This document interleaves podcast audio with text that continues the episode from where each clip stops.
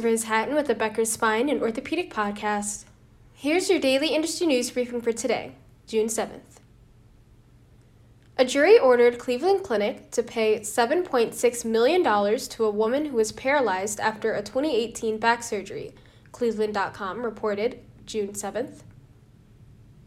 Neurosurgeon Dr. Iain Kalfas operated on Lori Hantz in October 2018 to address syringomyelia, the report said.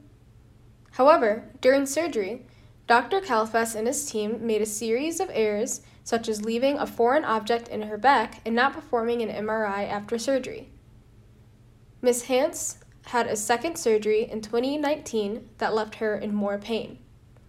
Eventually, Ms. Hantz was left paralyzed from the waist down, the report said. Attorneys for Cleveland Clinic said in documents that the surgery wasn't without risk and that Dr. Kalfas and his team met the standard of care. If you would like the latest spine and healthcare industry news delivered to your inbox every afternoon, subscribe to the Becker Spine Review e newsletter through our website at www.beckerspine.com.